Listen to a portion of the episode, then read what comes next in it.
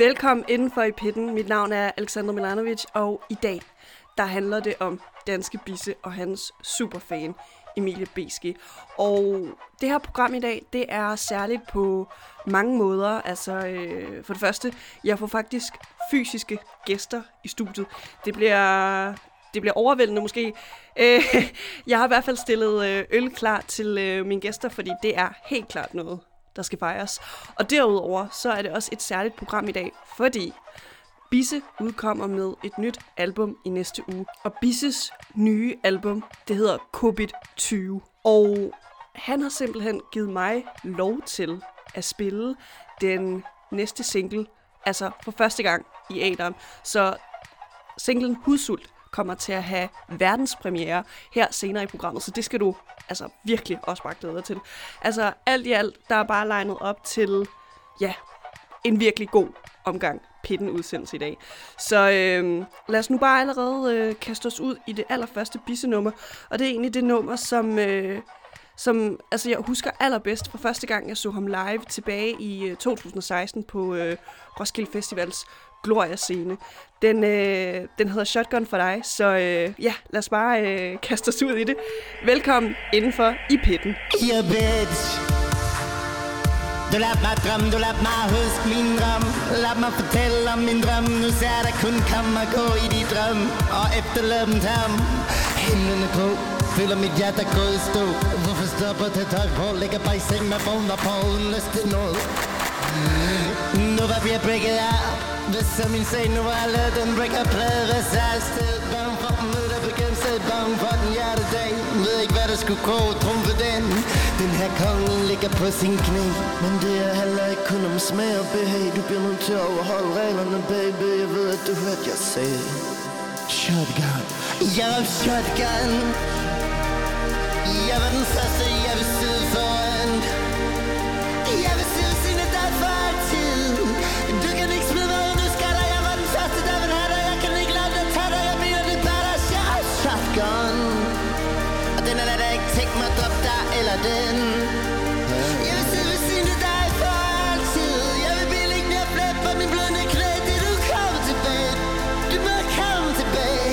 Jeg var shotgun Ingen taler til mig. Emmeline død.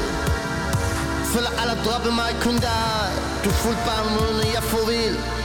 Køber bare en happy meal Bider plastik ind over Smider hovedet i mikroen Ketchup, chips, blod over det hele. Har været med at blive mit sidste måltid. Og kan ikke mærke en skid. Som om at til bare når man ikke længere har noget liv Og jeg kan ikke komme ned for det her trip. Det er et ondt trip. Du skal prøve at se den her udsigt. Der er ikke noget at se.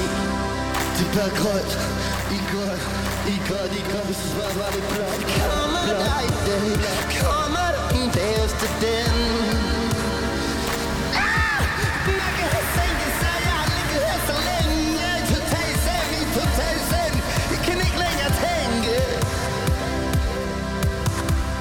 Alting er lige meget nu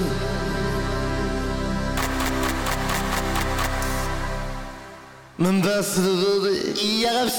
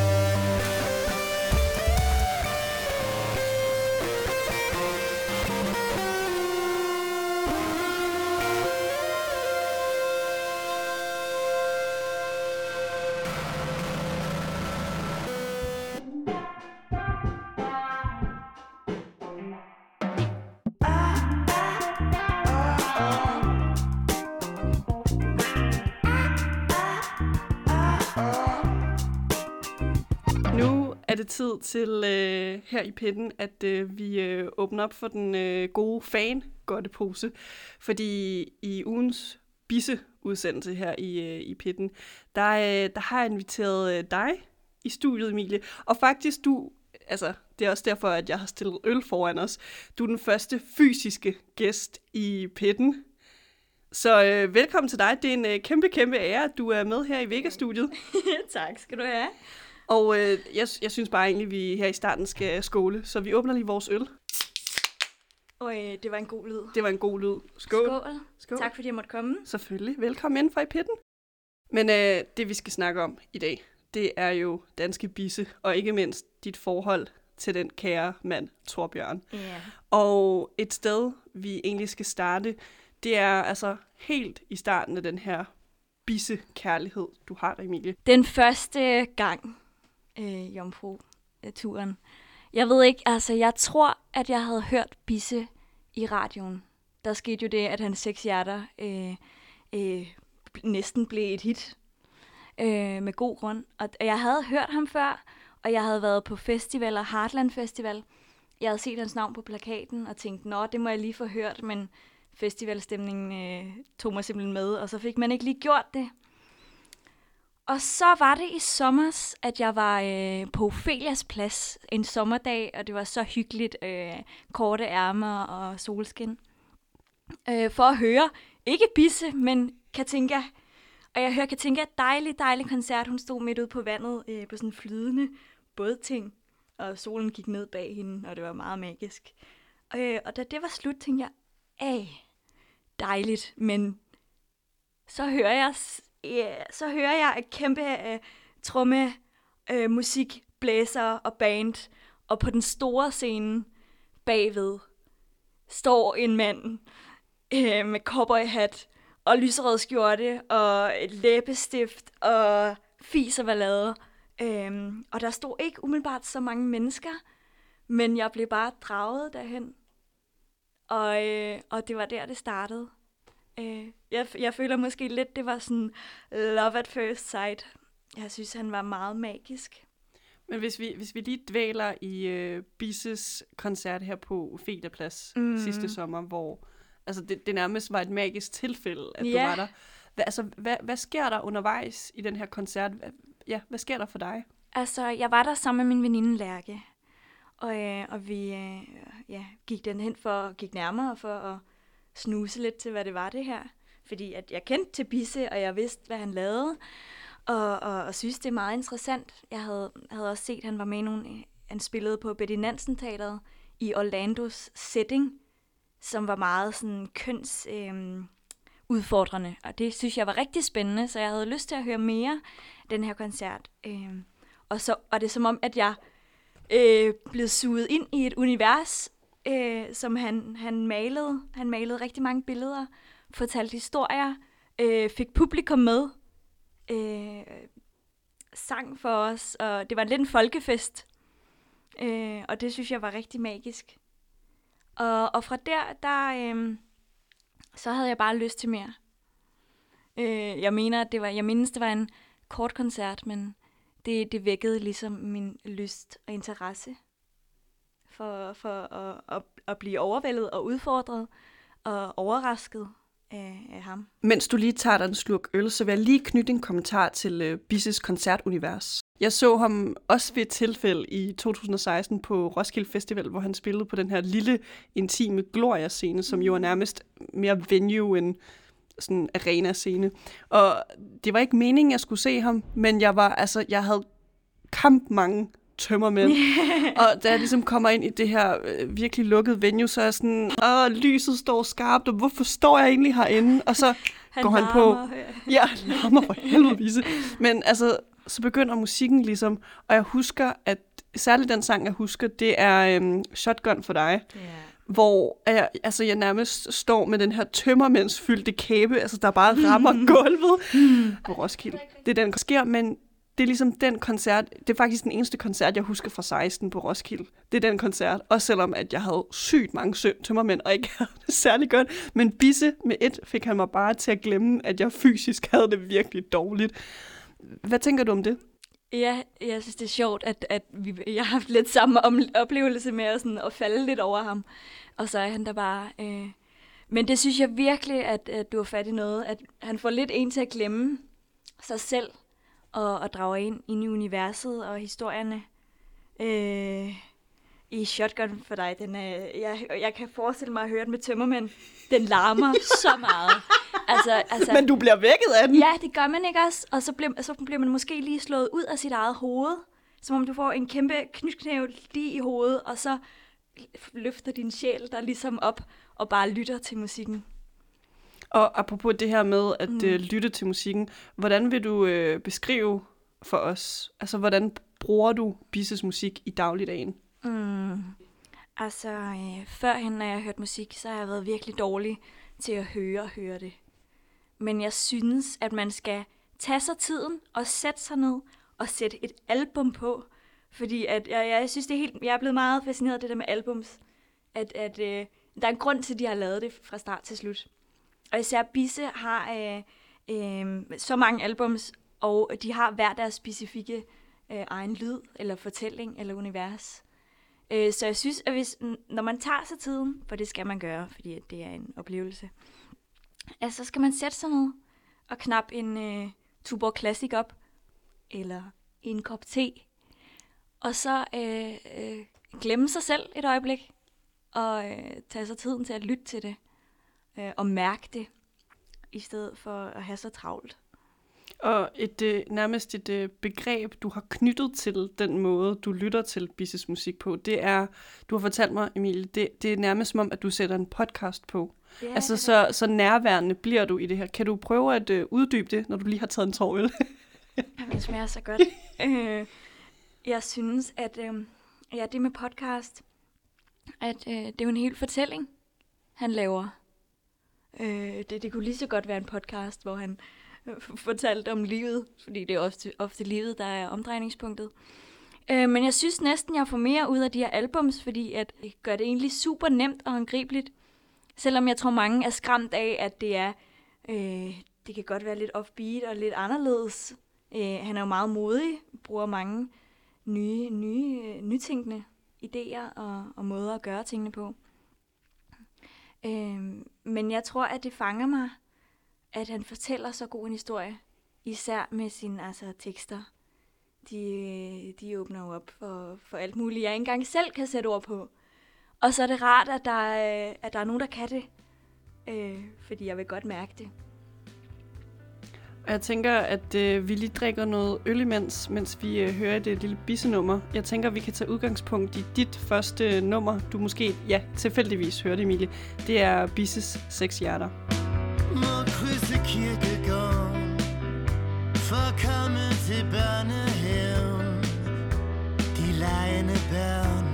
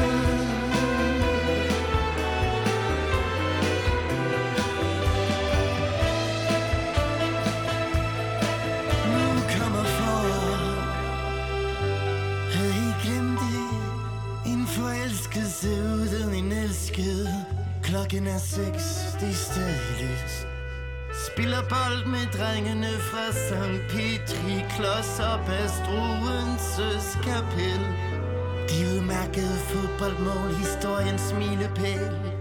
Aftensolen forgylder kirketårnene. Det her må være menneskeskovene. Og kan du ikke helt se det? Men bare fornemme, at noget er på spil. Så gør som alle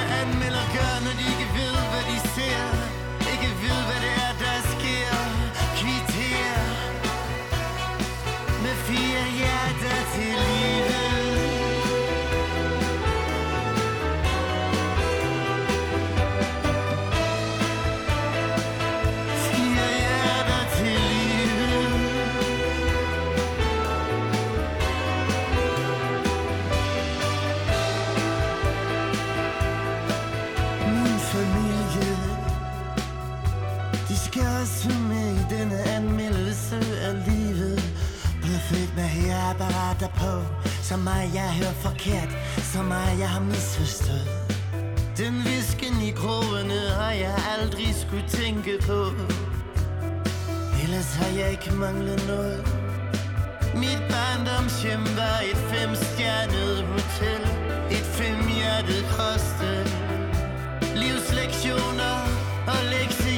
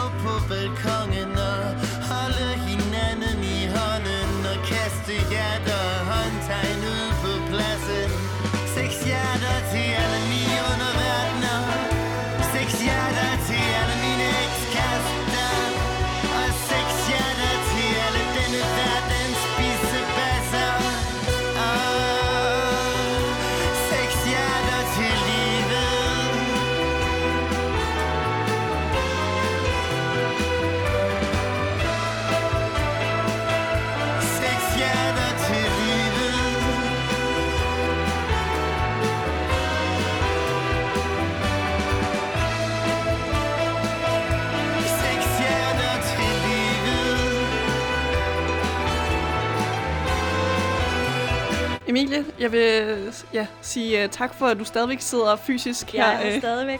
Ja, vi, øh, vi skåner os selv fra at øh, clear med dåserne mod hinanden. Men Emilie, du er kæmpe Bisse-fan, og vi sidder nu på Vega-studiet på Vesterbro og snakker om Bisse, som er Mm, ja. hovedpersonen i dag. Skøn fyr. Og øh, det vi er nået til nu her i øh, pitten, det er faktisk at øh, dykke ned i hans musikalske univers. Og det tænker jeg, at øh, det er noget, du, Emilie, du ligesom skal have føretrøjen på.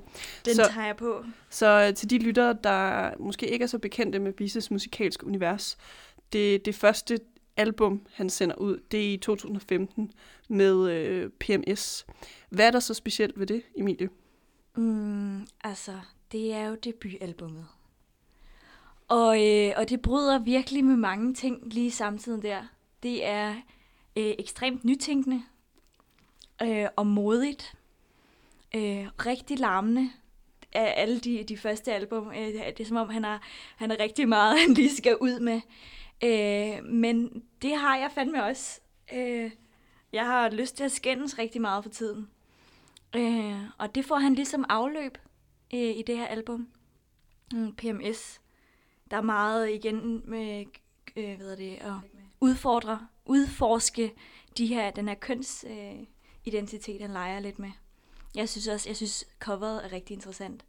Hvor Ja, han- ja, hvordan ser det ud, Emilie? Ja, nu skal, nu skal du få en øh, velbeskrevet. at Han står øh, helt øh, afklædt, og så ser man lige sådan en top, øh, øh, det nederste del af maven, mavehår, og så står der med menstruationsblod, tolker jeg, øh, af PMS. Og det virker også helt absurd på en mand at, at skrive det sådan, men, men jeg føler, at Bisse er den her, der, der undersøger. Han vil vide mere. Øh, han stiller ikke sig tilfreds med, at mand og kvinde, menstruationsblod, ikke menstruationsblod. Øh, og det første album her, der sker bare rigtig meget. Han er gået solo, ja, han lavede noget før. Men her får han selv lov til at komme med, altså, øh, som om han har åbnet sådan en kuffert af kreativitet, og bare øh, hamstret alt, hvad han kunne, øh, for at få det hele med. Og så lige med det her album, du, du siger kort, at, øh, at der er rigtig meget aggressivitet i det. Mm. Og du kan godt lide at lytte til det, når du, når du ligesom vil have afløb for nogle af de her følelser. Men, men prøv lige at sætte os ind i Emilie hjemme hos sig selv, i sin mm-hmm. stue måske, sætter PMS-albummet på. Hvad sker der i stuen? Altså, jeg kommer faktisk lige fra, øh, jeg har lige, jeg har lige været sammen med min kæreste, og jeg, jeg fik sagt til ham, jeg har bare fucking lyst til at skændes. Selvom vi, eller jeg har bare lyst til, at du er dum uden grund. Og det er også sådan lidt, jeg har det med albummet. Jeg har bare lyst til, at verden er, er dum, og jeg har lyst til at skændes lidt med verden, og få, få afløb for, for alle de ting, jeg måske ligger, lig, ligger låg på. Jeg har virkelig en tendens for tiden til bare at nej, det går fint nok, øhm, jeg føler ikke så meget. Men Bisse får mig ligesom til at sådan, tage fat i det der hammer og bare smadre hele lejligheden. Og ja, det synes jeg er fantastisk. Så, så der kommer egentlig bare Ragnarok hjemme Ja, det hos gør dig. det lidt. Indre Ragnarok. ja. De, øh, de næste par plader, altså det skal lige siges for lytterne, øh, Bisse har udgivet rigtig meget musik siden 2015. Der er Umage, også fra 2015, Happy Meal fra 2016, og så tænker jeg nu, at vi hopper ind i Emilie albummet Højlandet. Synes du, det er det øh, interessant album? Ja, yeah. det er, der kommer jo alle de store instrumenter.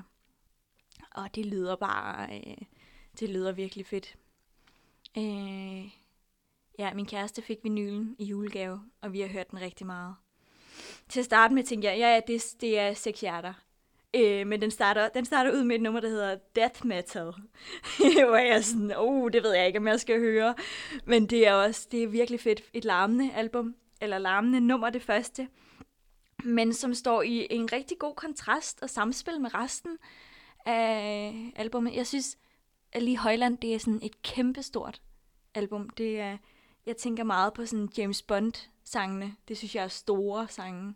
Altså meget sådan fylde, Ja, grandiøst, præcis. Store Ja. armbevægelser. store blæseinstrumenter og åh, ja, også, også selve titlen Højlandet, det er sådan, der er sgu da, der er sgu da kapav i. He knew what he was doing. Ja, det tror jeg virkelig, ja, der er sgu tænkt over sagerne.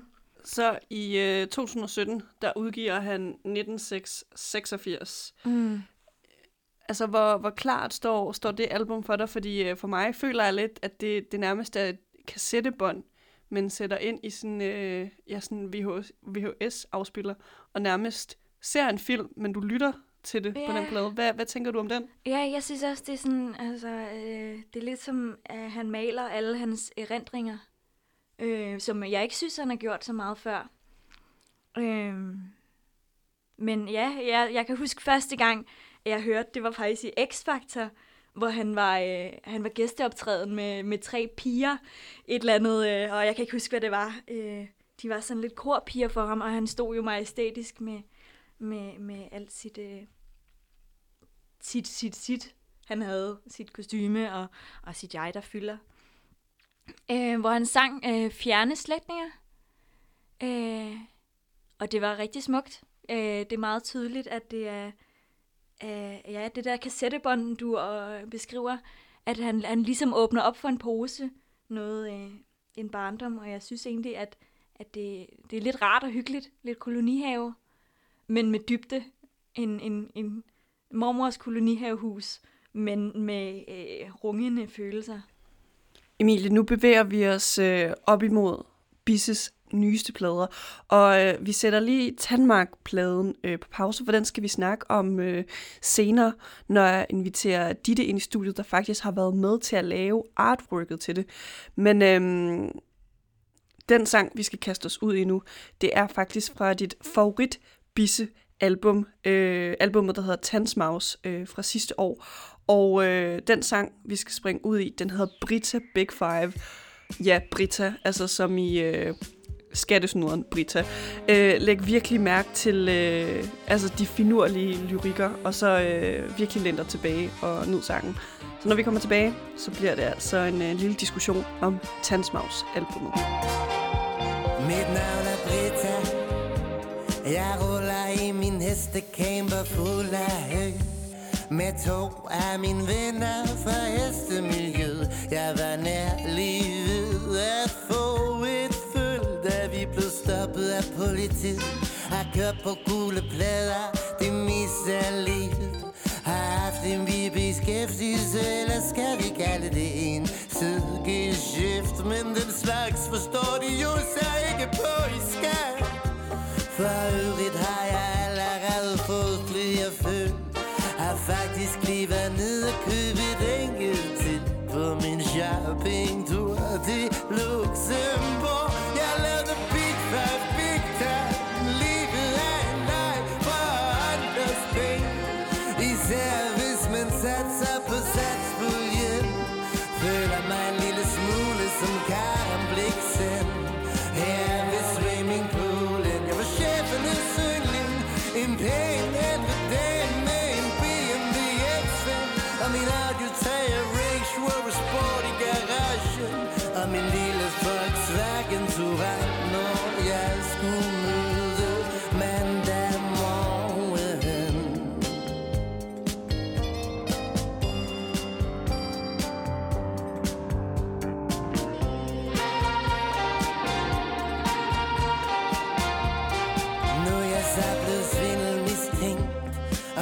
Og en absentia, men ved I hvad?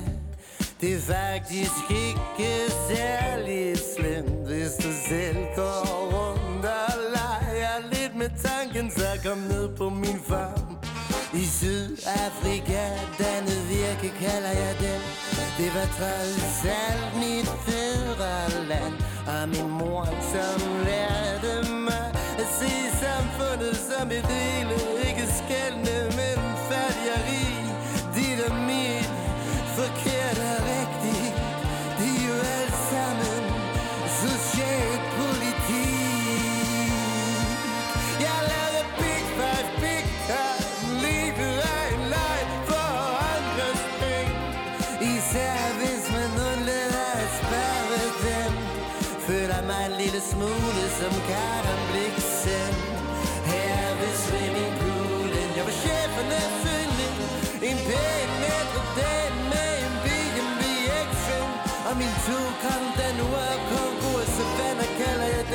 Og min lille Volkswagen Touran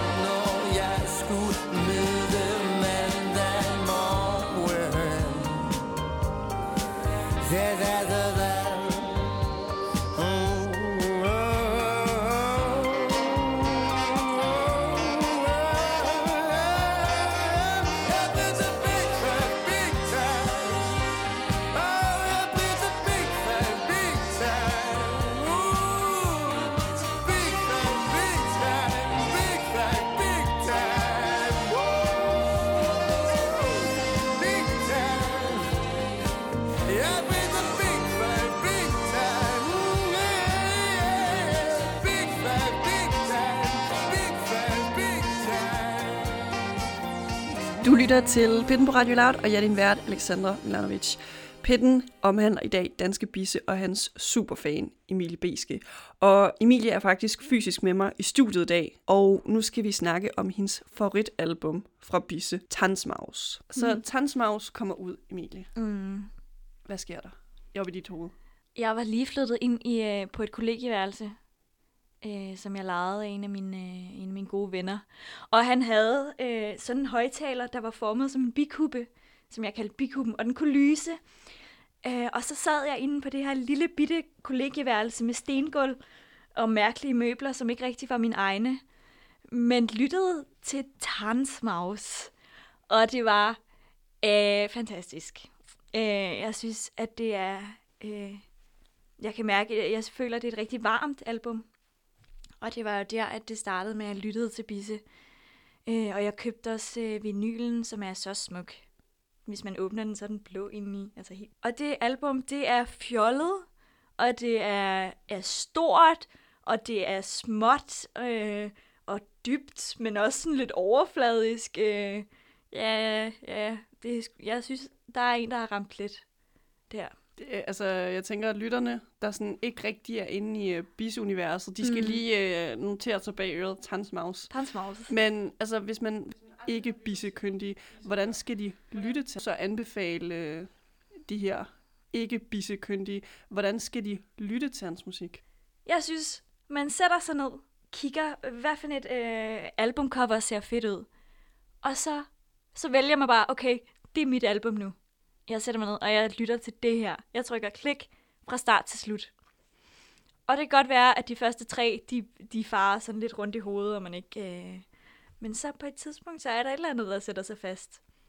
Også fordi, altså, det er enorme tekster, komplicerede nogle af dem, øh, selvom at det er den danske ord, vi alle sammen bruger, så øh, kan det godt være lidt kringlet, men når man så øh, får lyttet til det, så giver det mening. Altså, jeg synes, at han, han kommer godt rundt om det med de ord, han bruger. Øhm, og jeg ved ikke, det, det mærkes rigtigt. Og sådan helt grundlæggende set, altså hvorfor skal man overhovedet bryde sig om bisse? Ja, altså man skal jo ikke gøre noget, man ikke har lyst til. Men! Men, men jeg siger ikke men, men ja, men. Øh, fordi at, altså, jeg synes, vi har at gøre med en, en kunstner, der, der udfordrer hele tiden og overrasker en. Og det tror jeg godt, vi kan tåle. Jeg tror, vi har brug for det lidt at få sådan et slag af noget øh, uventet og nyt. Øh, fordi at ellers så bliver det simpelthen for, øh, for normalt, eller for, ja. Mm, jeg tror, det er godt at blive overrasket. Men vi, vi har været indenom, altså første gang du ser ham live mm. Mm. sidste år, Ophelia Plads, lidt ved et tilfælde. Men der er også en anekdote med, at du, øh, du ser ham ikke tilfældigt. Ja, og det, altså. at det er, det er en rimelig intens oplevelse. Kan du øh, tage os tilbage til det, Emilie? Ja, altså jeg købte jo billetter med vilje her. Til jeg så, at øh, Roskilde Højskole lavede sådan nogle artist talk. Øhm, så købte jeg to billetter og glædede mig rigtig meget til, at jeg troede, jeg skulle sidde og synge med og danse. Lave en moshpit. Ja, jeg ved ikke, hvad fanden. Kaste nogle øl og sådan noget. øhm, ja, fordi jeg, jeg, havde, ej, jeg havde håbet øh, så meget at komme til de her halvbalkoncerter, der så øh, vanvittigt ud. Altså, jeg, men, men det skete ikke. Og så tænkte jeg, okay, her får jeg altså min mulighed. Både at øh, høre ham snakke lidt, og så høre hans sange. Og vi kommer derhen, og vi sidder på sådan en Roskilde Festival Højskole. Mega sej. Øh, sidder på sådan en orange øh, tribune-agtig kæmpestor. Øh, og vi er lidt blandet, meget blandet publikum. Øh, ældre mennesker og mig og en masse højskoleelever og alt muligt. Og så øh, kommer Bisse lidt for sent. Øh, lidt nusset, lidt... Øh, ja, øh, ikke hvad jeg havde forestillet mig. Altså sidst jeg så ham, der var han jo i læbestift og cowboyhat. Øh, og her kommer der altså en mand, der lige har fået klippet hår og, øh, og, og sort tøj, og sætter sig lidt øh, forfjamsket ved klaveret og, og går bare i gang med det samme. Øhm, og det var som om, at alle godt kunne mærke, at der var et eller andet galt. Øh, og han fortæller også, at han lige havde været øh, kommet direkte fra en begravelse. Det er, hvad det er, og det er egentlig bare livet, der er sket selv for Bisse. Øhm, og det gør det næsten bare til en endnu bedre koncert, fordi at øh, de her sange får en, en helt ny betydning. Øh, altså man kan se altså, en, en mand, der bliver rørt af sin egen sange, og, og resten af publikum, der bliver endnu mere rørt. Øhm, så det var meget magisk at få lov at se en kunstner være i det, han var. Øh, fordi at han ikke behøvede så være cowboyhat, kjole, læbestiftbisse, men også, øh, også fordi det er jo det, der ligger ind under alt det her, det er jo, at han giver sig tiden til at mærke det, og så kan vi mærke det. Øh, og det er bare rigtig rart at få lov til. Det var som om, han gav os lov til at være i det, vi var, og det han selv var. Og sådan, altså, der var ikke en eneste øh, publikum, der var sådan, Ej, hvorfor du ikke... Øh... Jeg vil have mine penge tilbage. Ja, præcis, fordi at, at øh, det var bare rigtigt, det der skete. Det her. Øh, ja, det var, en, det, var en, det var en vild koncert at være til. Øhm, fordi jeg, jeg, jeg var virkelig...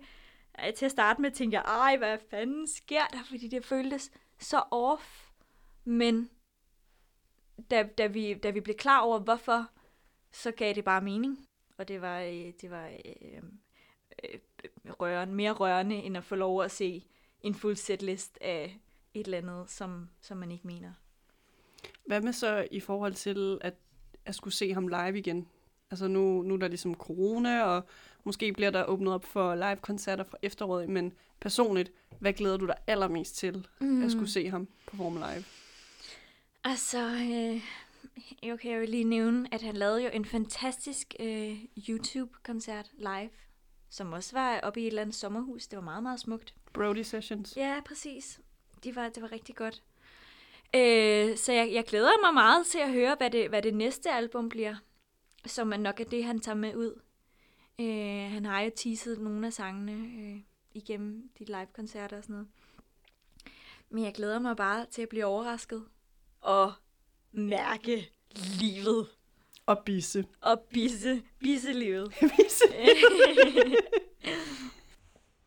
Emilie, jeg teasede øh, tidligere i programmet om, øh, at Ditte hun skulle komme øh, ind her i studiet med os og diskutere og fortælle om, øh, hvordan hun kom øh, ja, med på Bissevognen og lavede øh, artwork til hans Tandmark plade. Så øh, mens lige Ditte gør sig klar til at komme ind i studiet, der hører vi Bisses seneste single, Istid. Og så skal vi nørde det her artwork igennem. Der vil komme med svære situationer nu for rigtig mange borgere, og der bliver brug for, at vi hjælper hinanden. hinanden. Det er en kold tid, vi lever i, solen skinner. Men det er ikke den samme sol som før i tiden,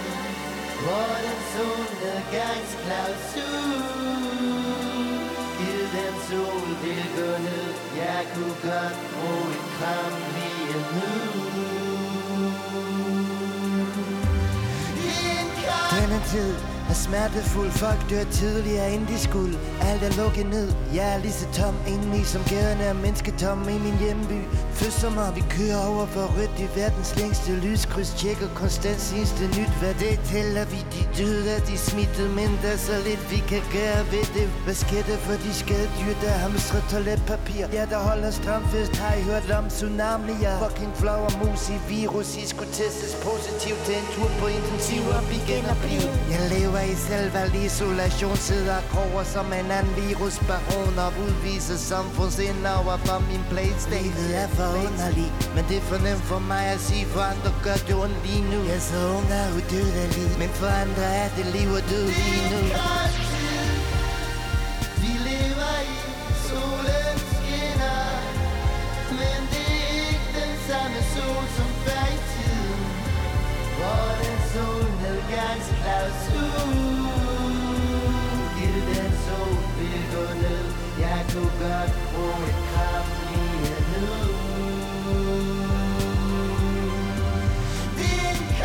kold Levevej, luftvej, udvej bliver blokeret. Fjenden er usynlig, men det er stadig krig. Fronten er ved linjerne, og vores våben er mundbind og håndsprit. Troede aldrig, vi kunne blive ramt i det moderne menneske. Tænk på alt det, vi har skabt. Fly, biler, tv, telefoner, internettet. Kan syge far og mus bare hack det hele?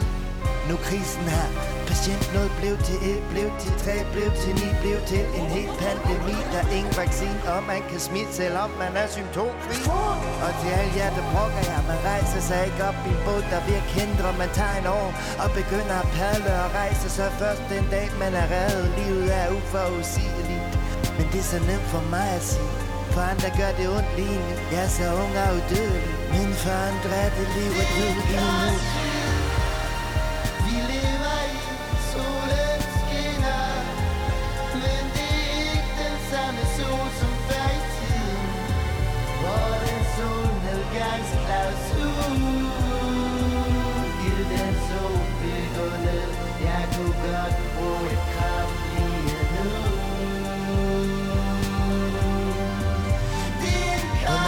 Lige der ved det ikke. Tjek op min nakken, se om du kan finde et prismærk. Alt er vendt op og ned, de rest kan være smittebær og et kys.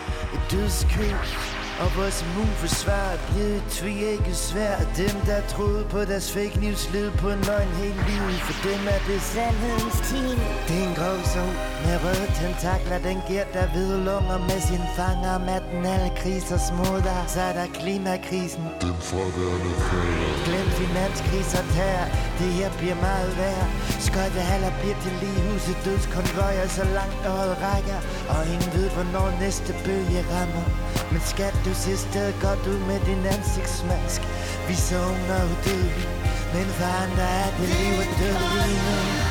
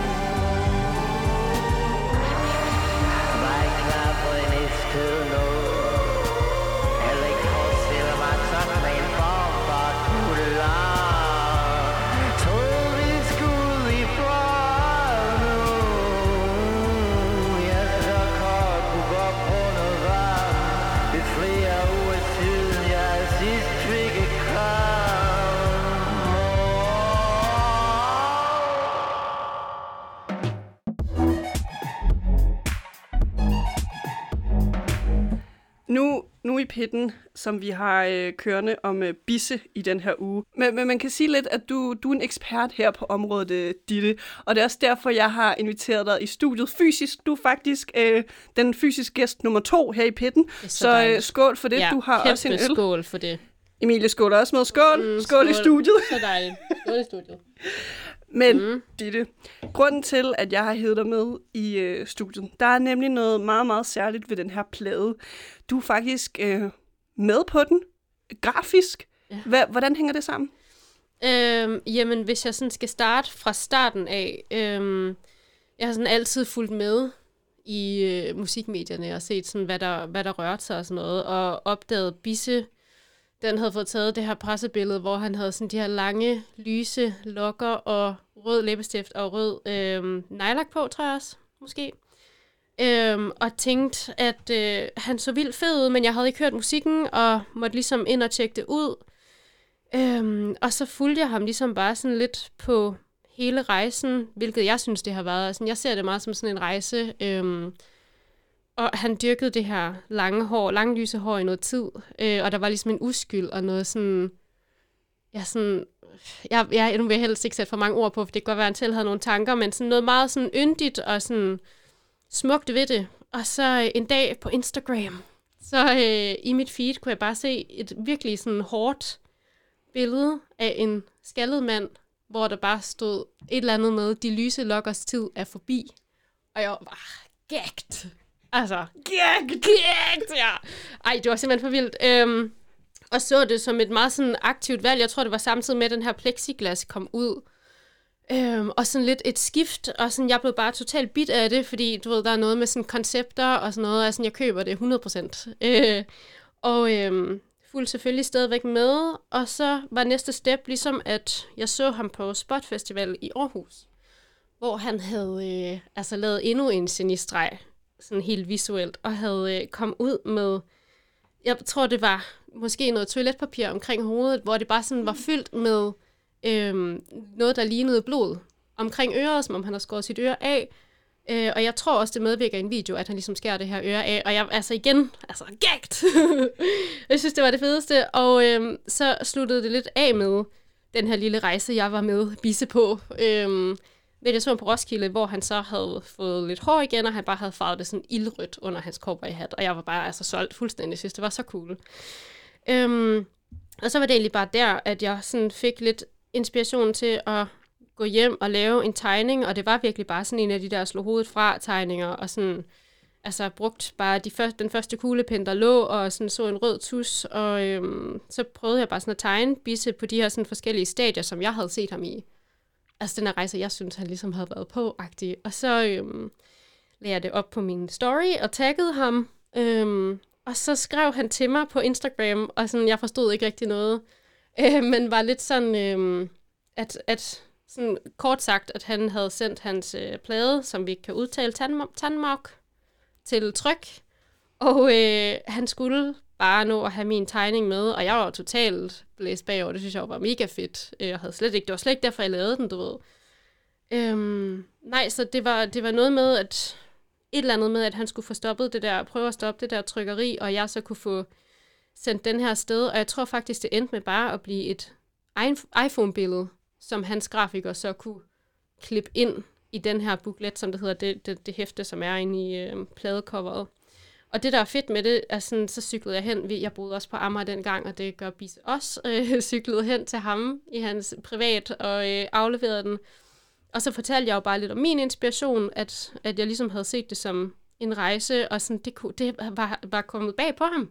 Altså, det var ikke noget, han sådan selv aktivt havde tænkt, og jeg havde bare 100% tænkt, det var et koncept, han havde kørt. Og sådan totalt aktiv valg og sådan noget, men det havde bare været vildt tilfældigt, så der var, der var noget fedt i, at jeg ligesom havde set det i det, uden at det sådan var det, der var meningen -agtigt. Og altså, lytterne, de kan jo ikke se nu Nej. øh, den her sketch, Ditte, men du har taget den med i studiet, og den står foran os. Yes. Kan du, øh, kan du lige beskrive, altså der er fire bisse ansigter på, og det er egentlig de her fire stadier.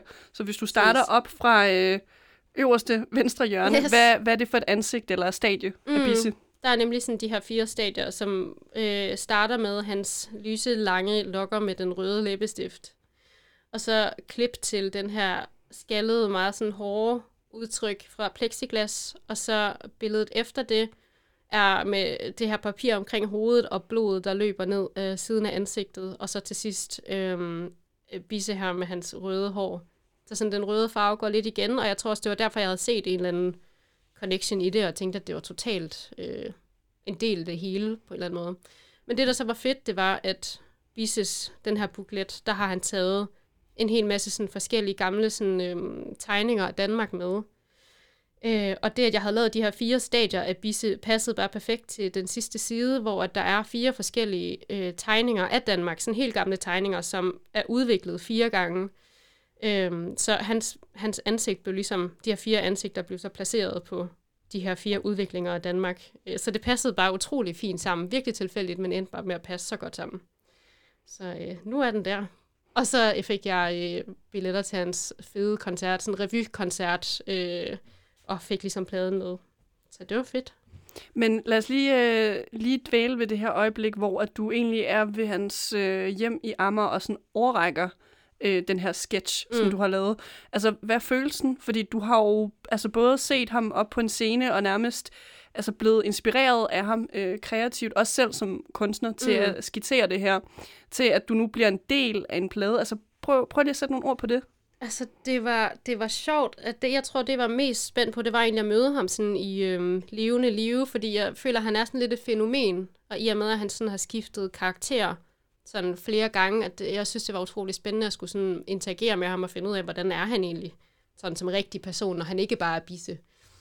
Øhm, så det var utrolig fedt, og sådan, jeg tror bare, det, at jeg havde lavet tegningen, var jo bare sådan en, altså ting, jeg bare lidt havde gjort for hyggens skyld, og sådan, øh, fordi jeg bare lige havde fået en hurtig idé, og så det der med at kunne overrække det til ham, og han gav udtryk for, at han altså, var helt vildt glad for det, og at han kunne se en større sammenhæng i det, og altså, det var bare vildt fedt at kunne sådan, give den videre på en eller anden måde. Øh, den der glæde ved det, og kunne dele det med ham. Og nu vender vi uh, lige blikket uh, mod Emilie, fordi jeg, jeg har et lille, et lille spørgsmål uh, til dig. Nå. For du er... Nå, så Emilie tilbage. Nå, jeg lige rejse mig op. du, altså, du er jo udsendelsens hovedperson som Bisse-fan. Og når du, når du kigger ned i altså, hvad skal man sige, det her artwork til uh, vinylpladen, altså, hvad tænker du, at Dittes tegning eller hendes uh, sketches her, hvad bidrager de ligesom til artworket som helhed? Altså, øh, for det første er det jo nogle vildt seje tegninger. Det må man godt sige. øh, og jeg synes virkelig, at øh, øh, det her rå udtryk er virkelig interessant i forhold til Bisse. Fordi at når man skralder alt det her af, så er det jo, øh, så er det jo de her tegninger, der stiger tilbage på en. Øhm, og så ser det bare virkelig godt ud på den her side. Det er en, en vild flot, øh, flot øh, bog, han har øh, vedlagt det album. Øh, så jeg, jeg kan se, at der er tænkt over det øh, fra Bisses side, tror jeg. Øh, det var ikke tilfældigt, at han tænkte, nå, vi mangler lige, der er lige øh, fire huller her. Ja. hvad, hvad, hvad har vi? Der er lige noget ind. Ja. ja. Mm. ja, det er sgu i orden. Ja, så er det placeret med billedet af Bisse sådan, fra da han lavede pladen, og sådan igen, han har en rød jakke på, og sådan, så der er virkelig en god sammenhæng i det. Han får det til at passe godt ind. Mm. Så Ditte, når du, når du lytter til hans øh, musik nu, eller når du tager til hans øh, live-koncerter, hvad, hvilken altså, mavefornemmelse giver det dig, at du sådan, ja, yeah, jeg har arbejdet sammen med Bisse? ja, man føler jo en eller anden sådan sjov form for connection, eller måske bare sådan et eller andet fedt ved at vide, at der var sådan en fælles forståelse. Øh, og sådan det med, når jeg så ser ham i dag, og sådan at han igen har taget sådan nye skridt og sådan noget, og følge med på den der rejse, at det, det giver bare noget, at jeg føler, at jeg har været med, og at, sådan, at det var rigtigt nok, eller sådan, du ved, at jeg alligevel læste et eller andet rigtigt i den der tegning, jeg nu bare lavede for hyggens skyld. Altså, ja, det giver noget sammenhæng. Connection. Connection. Ja. Det hænger alt sammen sammen. Ja. ja. Men, men det er i hvert fald godt, at vores øh, Bisse-ekspert herover kan give øh, grønt lys til, at Ditte, det, øh, det var sgu okay lavet. ja, det var sgu heldigt. Og det kan måske være til den her øh, nye coronaplade, han laver, at øh, du skal skribere et eller andet til det. Jamen, det kan godt være, lige skulle finde kuglepinden frem. Og lige hugge op med ham igen. Ja, ja, hvorfor ikke? Ditte, du skal tusind tak for at være med i pitten. Selv tak. Det var hyggeligt. Vi er nu nået til øh, slutningen af første time af pitten i dag om øh, Bisse. Og det sidste nummer i den her time, vi skal høre, inden øh, Radio Louds nyheder kommer på, det er et af de numre, som øh, Ditte, der har været med til at lave artworket til Bisses Tandmark plade. Øh, et af de numre, som øh, har været med til at inspirere hende til at lave det her artwork, det er, det er Bisses plexiglas. Og når vi kommer tilbage, jamen, der kommer selveste bissemanden, bissemanden øh, inde i studiet, og øh, vi skal nørde hans øh, livestreaming-koncert, han har lavet i samarbejde med Bro Decisions. Vi skal, altså, vi skal høre den her nye hudsult single, der kommer til at have premiere her i pitten på Radio Loud. Så øh, bliv hængende, det bliver altså for fuld cowboy i Team 2. Så øh, nu kommer Plexiglas. Min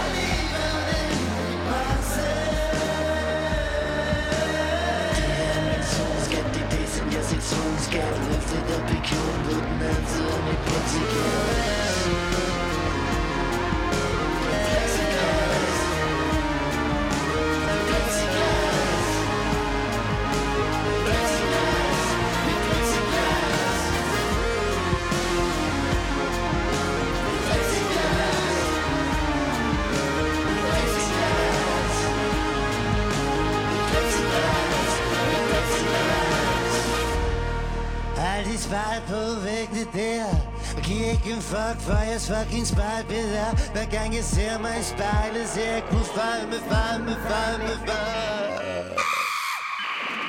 på i spejlet Så får dig pustet det For de fejl findes ikke i mit selvbillede Ikke hvad jeg selv vil Har ikke flere memvenner med den materielle verden Jeg er ledestjernen på jeres stjernehimmel Jeg kan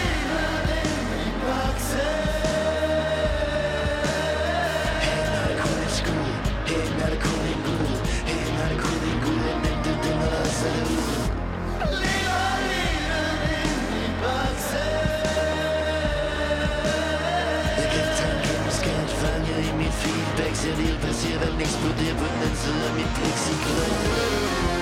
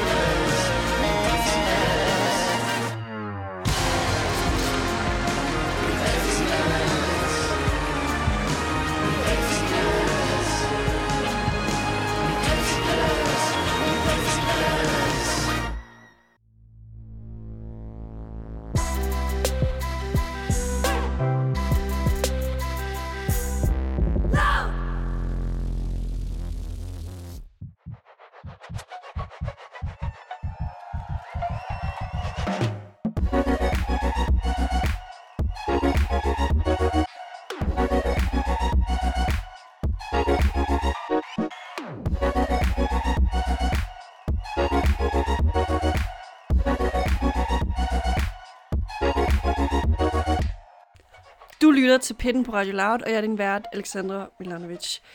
Denne udsendelse er dedikeret til Bisse og hans superfan, Emilie Beske.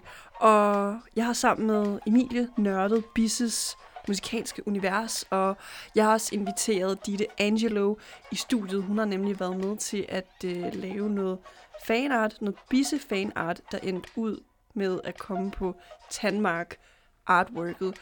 Og det lægger vi ligesom lige lidt til side nu. Fordi nu har jeg fået Bisse fysisk inde i studiet. Du er jo øh, ligesom en del hovedperson i øh, Pitten-udsendelsen i dag. Men nu er det ligesom, øh, altså mikrofonen er ligesom din øh, sammen her med mig. Og jeg har taget en øh, øl med her for mig. Du, du ser helt begejstret ud. Og det er simpelthen fordi, at du er den første hvad skal man sige, artistgæst i mit program, der sidder fysisk med mig her i studiet, mens vi laver det her interview. Gud, Jamen, så skal Øhm, jeg da også have en øl. Jamen, der, der står en foran okay. dig, hvis du har lyst til det, så jeg knapper lige min op. Ja, gør jeg også. Okay, en rigtig god lyd jo. Det, det er sjovt det her med altså corona, som har gjort, i hvert fald i mit program, at det har været meget, meget over Zoom, og, men man mister oh, virkelig meget altså, intimiteten og så videre. Vi kommer egentlig til at, til at snakke om, altså, hvad internettet gør ved live performances, fordi du har jo for nylig lavet en uh, livestreaming-koncert, men det, det kommer vi til. Det kommer vi til, Torbjørn. Klart. Først, nu her i coronatiden, du har jo været lidt i, øh, i musikhulen og produceret lidt. Hvad, hvad kan du ligesom lukke op for øh, godteposen? Hvad, hvad venter os derfra? Jamen altså dem, der har lyst til at høre det, der venter dem et, øh, en, øh, et album, en sangdagbog om, om coronatiden, som vi har gennem, gennemlevet alle, alle sammen på hver vores måde. Så jeg skulle have været i studiet i starten af marts med mit band, øhm, og det blev så aflyst. Og så, øh, så har jeg så lavet jeg det her øh, øh, hjemmealbum, det her isolationsalbum, som jeg kalder for COVID-20. Så, altså står for corona, bise, disk eller disease. Det må være op til den enkelte. 2020. Øhm, og øh, ja, men det kommer ud på fredag om en uge. Så alle, der lytter og er mega Bisse-fans, de må altså virkelig skrive den her dato bag øret, og så stå klar ved Spotify eller whatever. Ja, Men øhm, det er lidt spændende for mig her, det er, at du faktisk vælger at lave et, altså et corona-inspireret album. Nogle af de artister, vi tidligere har haft i programmet her i Pinden, blandt andet øh, Clara og Velvet Volume, de, øh, de synes, det er lidt mærkeligt det her med, at øh, man er i en coronatid, eller en pandemitid, og så udgiver et album, der netop ikke handler om en pandemi og død og ødelæggelse osv. ja. Hvorfor, hvorfor er det vigtigt for dig at få det her budskab ud, du vil ud med? Men det er jo ikke et budskab. Altså, jeg, jeg er jo bare et spejl for verden. Jeg, jeg, jeg er reporter. Jeg er sjælens reporter. Ikke? Så jeg rapporterer bare om det, der sker ude i verden. Altså, og den verden, vi lever i. Og så den sjæleverden, vi lever i. De frygter og glæder, og, som gennemstrømmer os alle sammen. Det tror jeg jo på. Øhm, det er jo, jeg tror helt, øh, helt sådan konkret var det jo meget, det er jo, når, når der sker noget underligt i ens liv, så, så tager jeg, så bliver det altid, så, så, så, så bliver jeg altid ansporet til at skrive om det. Øhm, mm, ja, så altså, det næste album, der kommer, det er sådan et, et, et, et afskedsalbum, fordi min kæreste og jeg, vi gik for hinanden for halvandet år siden. Men det har så taget år at lave, fordi det var lidt svært at lave. Men det her, det er lidt, øh, det var lidt, det var meget sjovt og nemt at lave. Øh, selvom det var et meget alvorligt emne, eller en alvorlig, alvorlig tid, så var det bare, øh, det var som om, at alle snakkede om det samme i løbet af to måneder. Øh, og det her, at verden lukkede ned, det gjorde ligesom, at øh, jeg bare havde virkelig meget tid. Og så har jeg været privilegeret, fordi at jeg har arbejdet på teater her i vinter, så jeg har tjent en masse penge, så jeg ligesom også havde råd til bare at sidde og lave musik hjemme i mit, øh, mit hjemmestudie, som jeg jo så også er så heldig at have. Øh, de fleste, de kan jo sidde derhjemme og lave noget musik på computeren på en eller anden måde, ikke? Hvad med, når man, når man kigger på øh, altså det, den æstetiske del af den her æra, øh, Bisse Corona-album, æra, hvad, hvad har du ligesom øh, tænkt i det, også når det kommer til øh, dit visuelle udtryk med live-koncerter? Altså, hvordan skal det her album fra, fremføres visuelt? Jamen, jeg tror aldrig, det kommer til at blive fremført. Altså, fordi man må ikke spille koncerter. Og det er sådan, det er rap, ikke? Så det bliver altid tidligt om et år. Men det har jeg det fint med. Altså, de fleste af de sange, jeg skriver, de bliver jo ikke spillet live. Dem har jeg aldrig spillet. altså, jeg har lavet mange sange, som jeg aldrig har spillet. Øhm, altså, øh, udover da vi indspillede dem, ikke? Så det der live for mig, det er mere sådan noget, det er mere et job. Jeg synes også, det er sjovt, men jeg, jeg, jeg, jeg laver musik for at skrive, ikke? Eller det er det, jeg, jeg elsker at gøre. Øhm, øh, det er ligesom sådan en opsamling, når man laver live-koncerter. Så tager man forskellige sange fra forskellige tider og blander det sammen. Det er sådan en tidsmaskine lidt for mig, ikke? fordi at man så rejser tilbage til nogle ting, man har lavet før i tiden også. Og så er det selvfølgelig jo så også tit så sådan øh, forlængelse af et album, der kommer ud, og man så spiller nogle koncerter. Mm. Men øhm, det var sådan et hip-hop-album, som jeg har lavet helt af sig selv. Ikke? På min, jeg, har, jeg har købt sådan en trommemaskine, der hedder Tansmaus. Fordi mit forrige album, det hed Tansmaus. Men øh, det hed faktisk Tansmaus, fordi at albumet før det, det hed Tanmauk. Og så da jeg så skulle præsentere det her album for, for mit band dengang, så øhm, Anders, som spillede med i bandet på det tidspunkt, han, sagde, han hørte det som, jeg sagde, nu vi skal lave det album, der hedder Tandmauk. Og så sagde han Tandsmaus, fordi han hørte forkert. Og så synes jeg, det var sådan et fedt øh, ord. Altså, oh, helt klart. Det skal det være det næste album, som, fordi det her Talmark var meget sådan storledende og alvorligt og patetisk. Og så skulle det næste album være helt nede på jorden og muntert. Og det blev så Tandsmaus. Men så snakkede jeg med Anders om det senere og fandt ud af, at grund til, at han havde hørt forkert, det var fordi, at han havde øh, hørt om den her trommemaskine, som hed Tansmaus. Så han kendte det her udtryk Tansmaus, og troede, at jeg kendte den trommemaskine siden, at jeg havde kaldt det for Tansmaus, men det havde jeg jo ikke, jeg havde kaldt det for Tanmaus. Så det var sådan forvirring på forvirring. Meget smukt. Og, øhm, og så købte jeg den der trommemaskine, der hed Tansmaus, som er sådan en teknotrommemaskine, eller hip-hop teknotrommemaskine. Ikke? Og det er så den, jeg har lavet. Den har så ligget derhjemme i et år. Og så fik jeg endelig til at holde på den, og det er så den, jeg har lavet Kobe 20 med. Så, så det er sådan et hip-hop-album, men det, det har været mega sjovt at lave. Og, øhm, og det er ret bangerne, altså.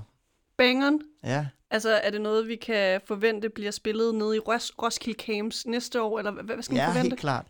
Altså, altså i hvert fald i min fantasiverden. Men, øhm, men I, I kan jo, jeg snakkede med Jonas, dine kollega der, om, at I kan spille et af numrene. Jeg tror, I skal spille den, der hedder Hudsult. Det er sådan ligesom, det bliver nok det næste single.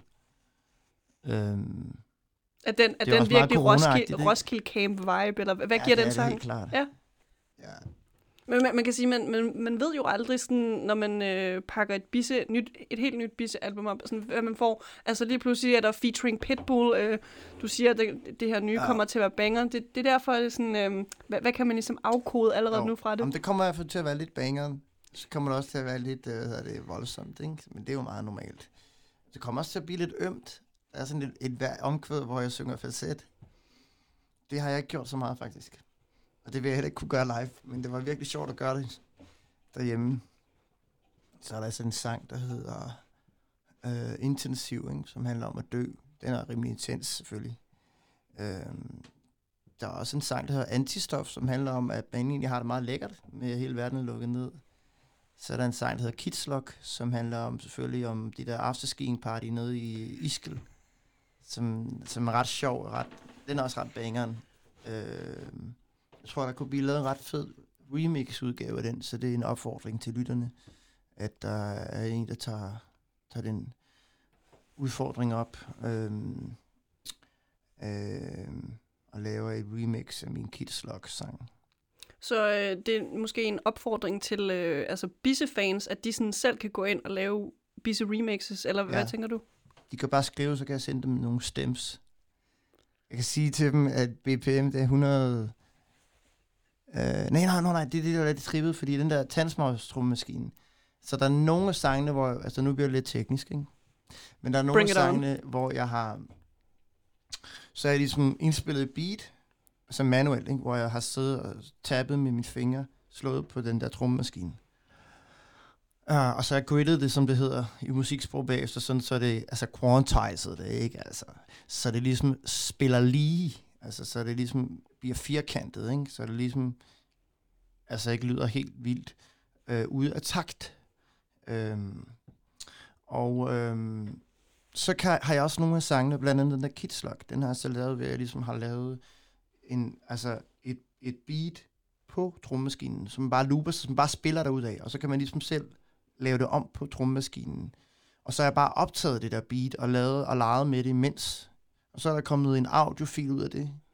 Men det der det trippede med, når man gør det sådan, så kan man ikke bare, øh, så kan du ikke, altså så er det meget mere svært at klippe det til at have et bestemt BPM, altså beat per minute, altså som er 105 eller 110 eller et eller andet øh, og som alt popmusik er lavet over. Altså alt popmusik er jo quantized, så det er meget interessant at snakke om, fordi det er jo ligesom der, hvor man slår sjælen ihjel i musik, det er, når man quantizer det. Og så er der så de gode folk, der gør det, de får ligesom sjælen åndet ind i musikken igen igennem stemmen, som så ligesom er levende.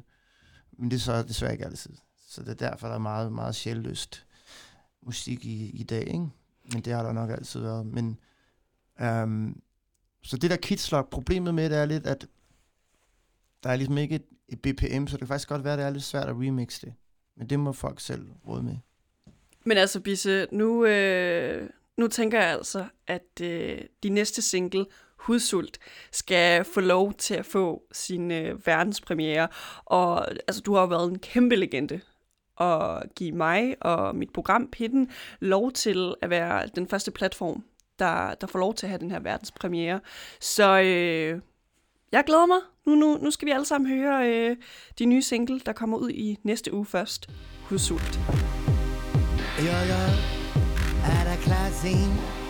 Holder mig på to meters afstand fra menneskehed. Er I klar til afbødningsstrategi? Tag værnemidler på, bliv fra top til to. Går jeg ind og tilser patienten. De siger, vi skal holde afstand Som om vi er blevet spedalske alle sammen. Måske det er sandt. Jeg tager min bjæller på, så folk kan høre Her kommer en syg mand. Det er en undtagelsestilstand. Endelig er der noget, vi kan være sammen om. På afstand er det ikke bare dansk Vi hjælper hinanden, det er lidt vi kan. Vi hjælper de drukne derinde fra land. Men åh nej, jeg synes det er svært at holde stand. Jeg har så meget kærlighed i mig nu Hvor jeg ikke må give den til dig. Ved ikke, hvor jeg skal gøre den. Måske skulle jeg give den til ånden i flasken. For går romansk ansigtsmasker ligner Du ser mig med redsel, når jeg kommer gående mod dig. Og ja, jeg vil smitte dig, give dig hjerteinfektioner Og jeg smitter nemmere end corona. For jeg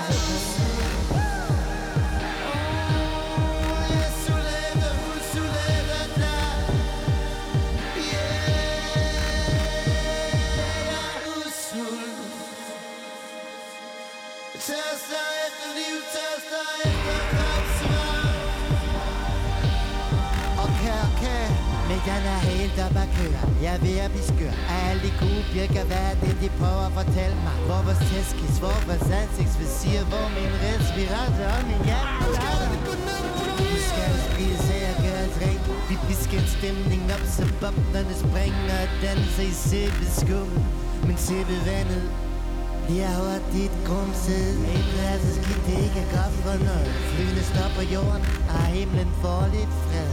Lidt himmelsk fred Hvor har jeg savnet det? Glemt helt, der var andre end os hernede Nu luften blev ren, og der er god plads i gaderne. Væk af partybusserne og weekenddrankerne. Og sportsidioterne må tip på svenske serie 5 kampe hjemme i dagligstuerne Og jeg har abatro, sidder i min sudsko Sutter på en tandstik, Savner hver tæt Giv kram en king kys, dreng op i der blidt Få gås ud med kroppene smed sammen Blandt tår, sved og blod Der er facetime med bare ikke det samme Jeg kan ikke høste på min arbejdsskat Du så kold og glad. Og når jeg ser dig i øjnene Stiger du ind i kameraet. Og jeg ved spædbørn dør Hvis de ikke får kropskontakt. Kan man bare et pattebarn Men jeg savner sådan at holde dig i mine arme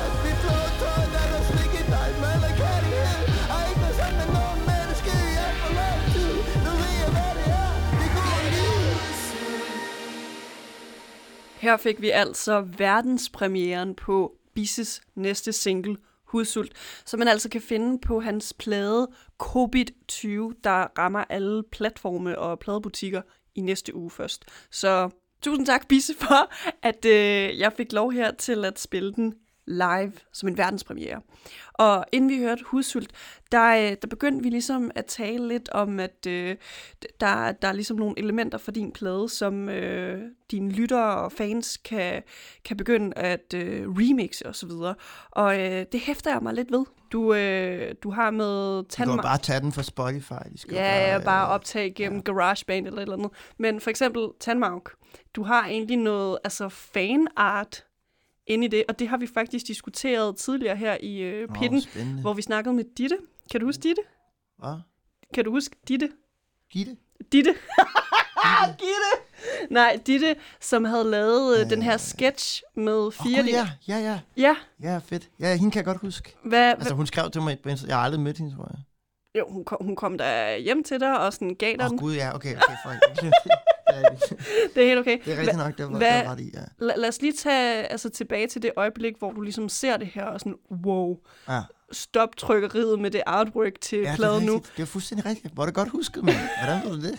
I, vi har snakket med hende i Ja, programmet. Ja, fedt. Men, men altså, Wow. Ditte, Ditte lægger det her op på Instagram, og du ser det. Ja. Og tænker, det vi har kørende i trykkeriet, det skal vi lige have sat på pause, for det her skal med. Ja. Hvad, hvad fik dig til at være sådan, okay, selvom det hele ligesom er fanproduceret, altså hvor- hvorfor vil du have det med? Fordi hun, hun havde ligesom en, en kreativ udvikling Ja. og produktion af det her ud fra hendes fortolkning af ja. dit univers. Men hvorfor vil du have det med?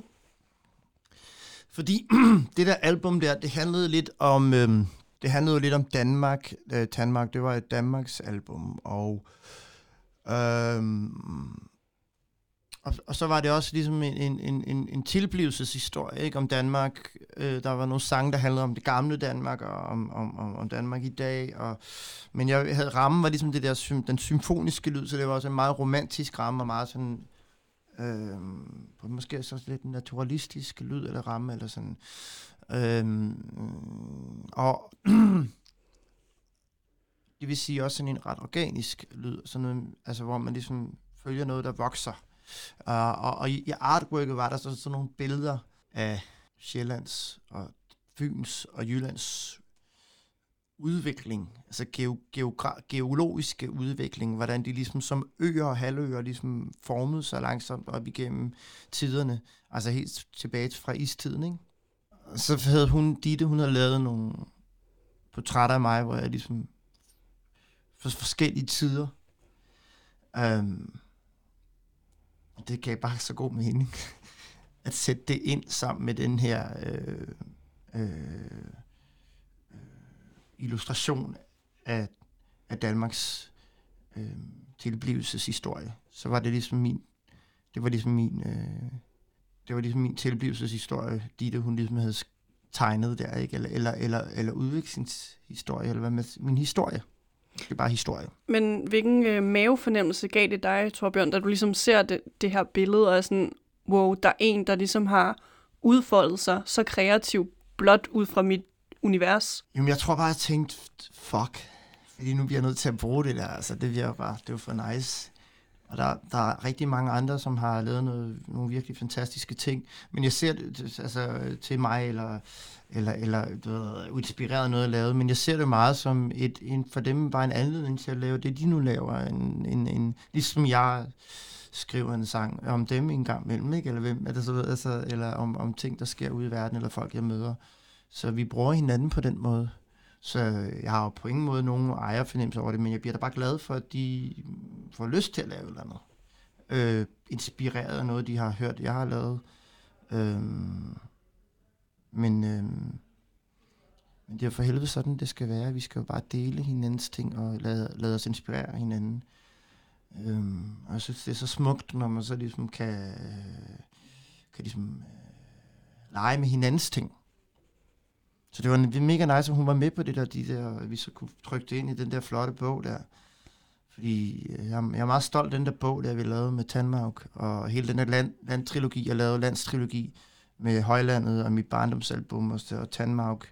Det var ligesom, der var nogle bøger med på alle pladerne, som for mig er sådan ligesom øh, helt klart øh, Altså, det tror jeg ikke, jeg kommer til at lave igen. Altså, det, det var meget dyrt. Det var virkelig sådan en luksusting. Men det var vildt. Jeg er vildt stolt af, at vi lavede det. Jeg synes, jeg synes ikke, der er nogen andre, der har lavet det i hele verdenshistorien. Så det, det tror jeg kommer på museum en dag. Sammen med Dittes tegninger. Sammen med Dittes tegninger. Og øhm, jeg, jeg ved ikke, hvor meget du sådan øh, overordnet set følger med i, hvad der ligesom sker i musikverdenen rundt omkring i verden, men øh, Charlie XCX for eksempel, som laver sådan noget elektropop. Hun har netop udgivet et, øh, et corona-album, hvor... Ej! Men, men, Hear Me Out, som er meget sådan øh, rave-musik inspireret, øh, ja. og selvfølgelig teksterne lægger op til hendes tanker, hvor hun ligesom er meget ængstelig i forhold til, at hun er låst ind i sit hus osv. Men, men hendes album, det er faktisk fanproduceret.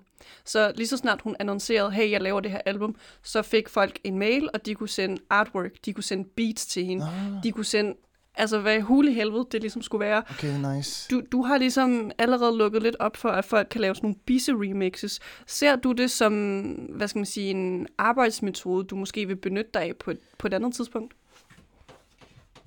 Ja, altså jeg synes helt klart, det er mega sjovt at, at, øh, at lege sammen med folk. Og det, og, og det, det der, hun, hun, hun gør, hende der, du nævner der, som jeg ikke lige kender, det må jeg så indrømme.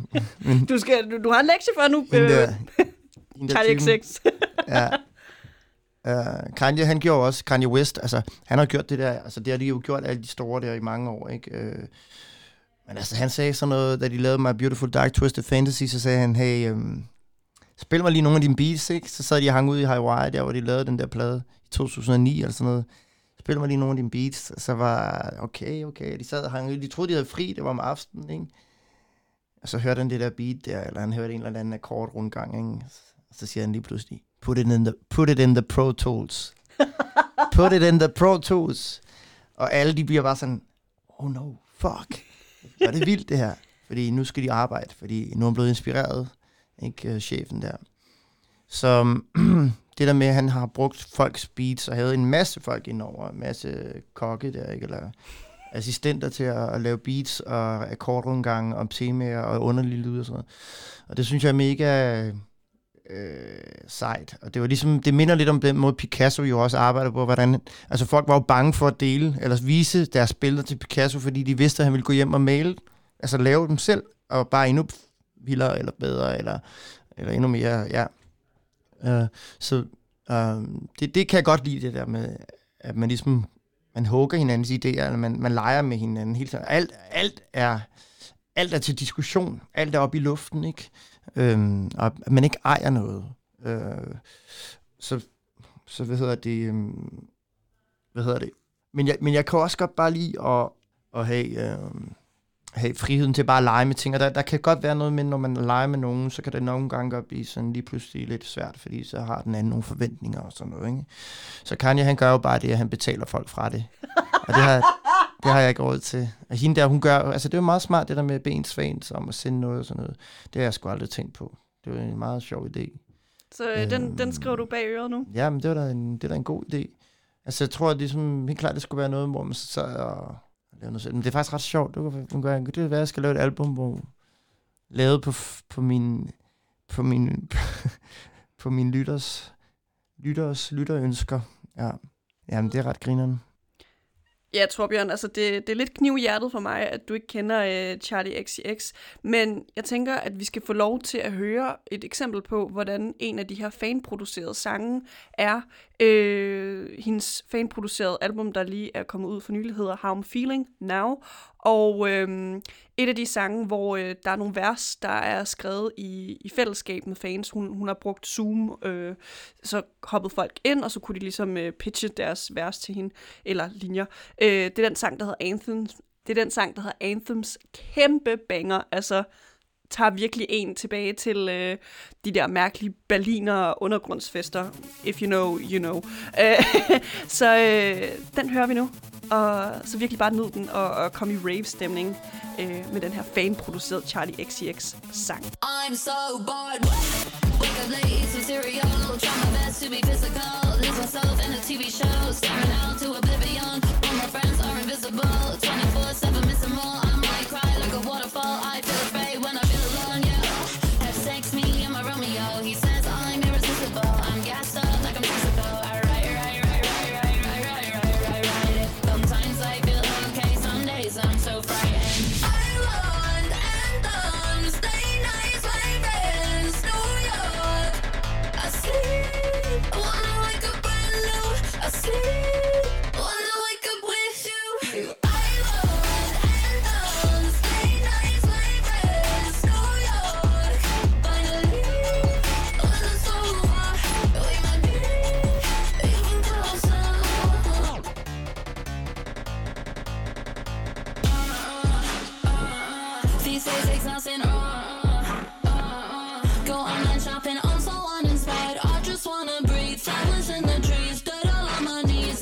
Hands to hold on to.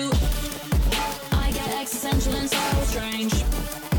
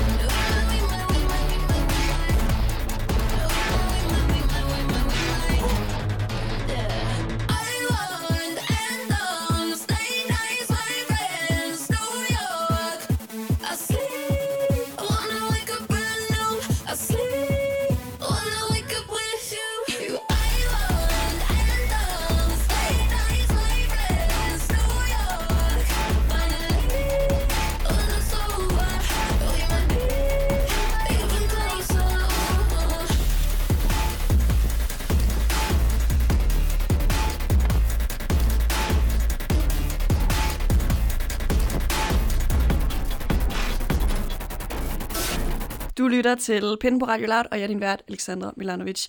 I dag handler det om Bisse og hans superfan, Emilie Beske. Og vi er nået til den del øh, af programmet, hvor jeg sidder og snakker med Bisse. Og i dag er en super særlig og i dag er en super særlig dag, fordi han er faktisk med mig i studiet nu.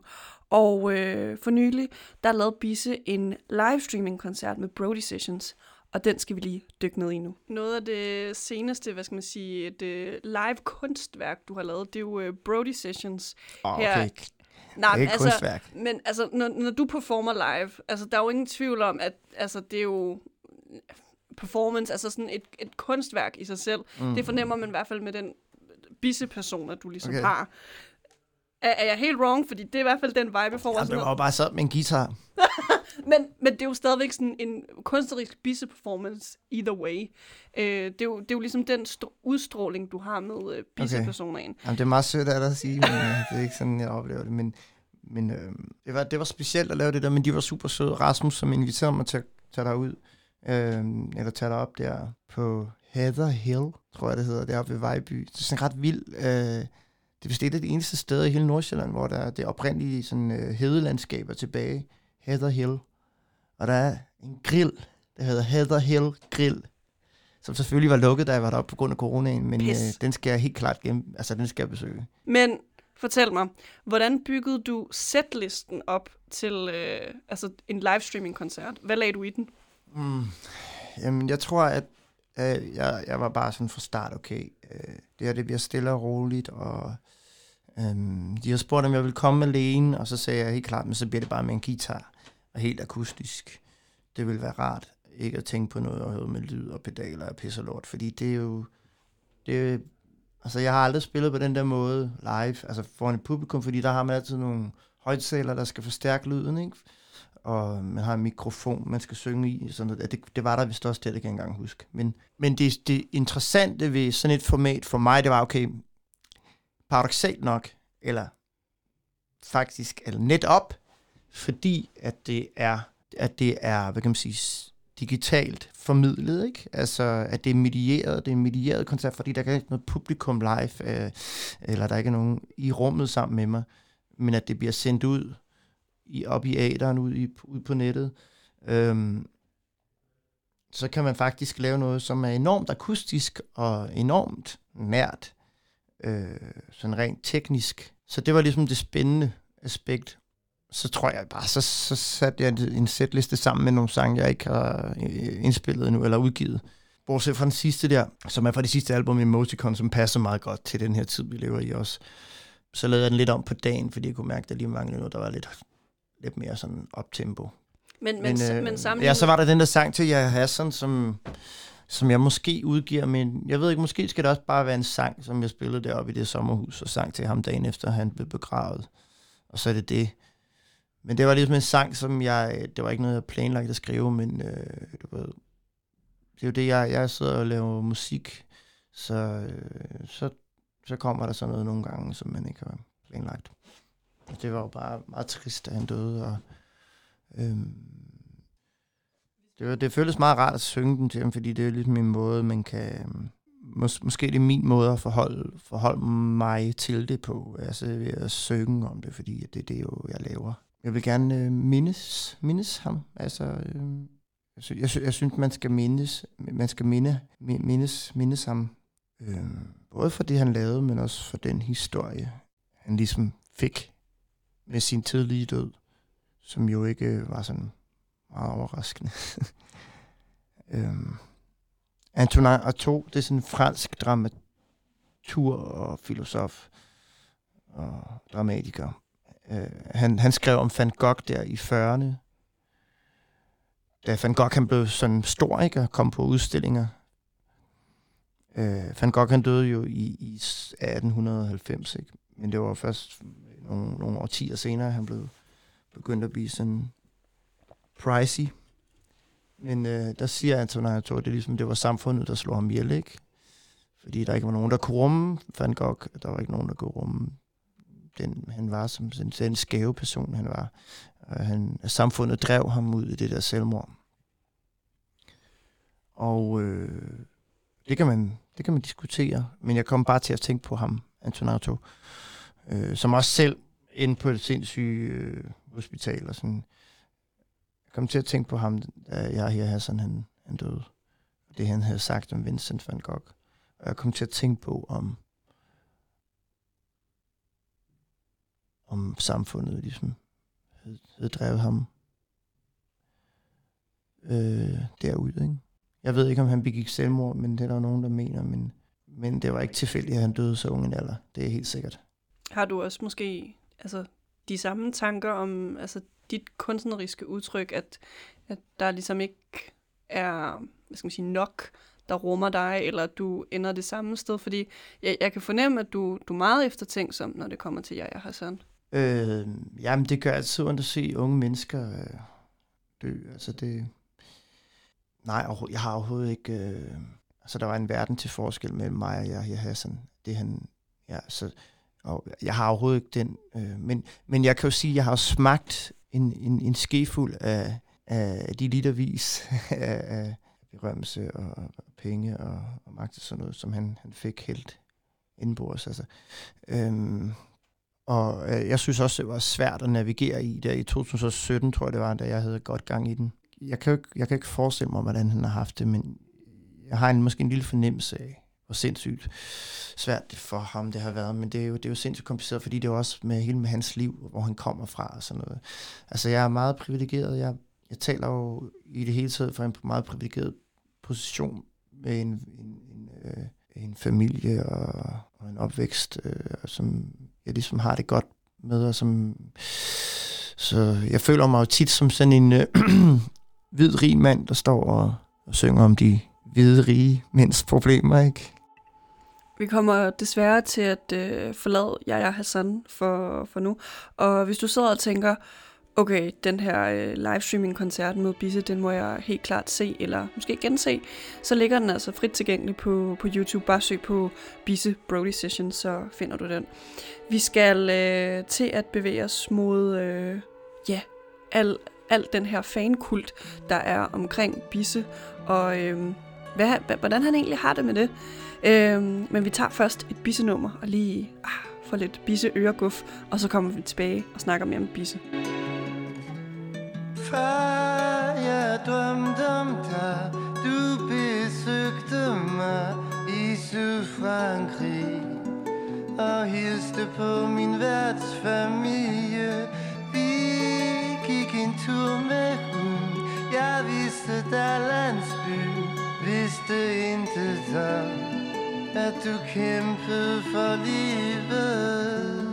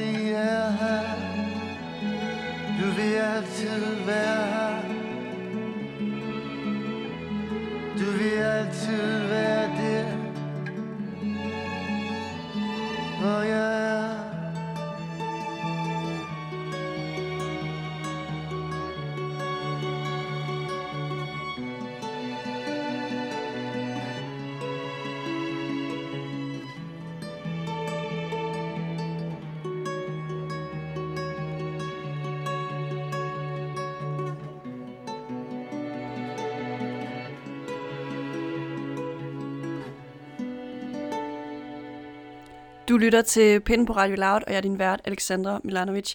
Her fik vi bisse med Drøm til min far 2424.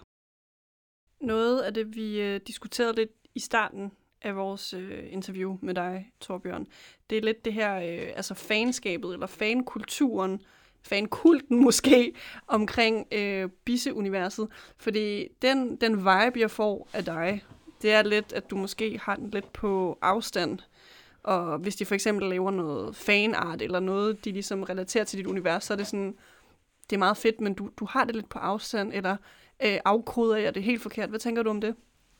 Jeg bliver altid øh, hvad hedder det, glad, når folk skriver, og, og hvis de øh, øh, har broderet en pude til mig, eller øh, lavet et maleri, eller et portræt, eller skrevet et digt, eller et eller andet. Altså, det, det, det er virkelig dejligt. Det er meget... Det gør jo, altså, det er jo dejligt. Det er jo, det er jo en gave. Det er, det er altid svært at forholde sig til en selv og sit spejlbillede. Og det vil sige også, det er svært at forholde sig til, hvordan andre folk oplever en. Og jeg gider for eksempel ikke at holde op med at cykle med cykelhjelm, eller begynde at tage noget, øh, nogle røde kjoler på til hverdag. Fordi at det er sådan, folk oplever mig, når jeg står på en scene. Altså det er jeg helt kold overfor. Det, det, eller det vælger, insisterer jeg på at være kold overfor, selvom det kan være svært nogle gange.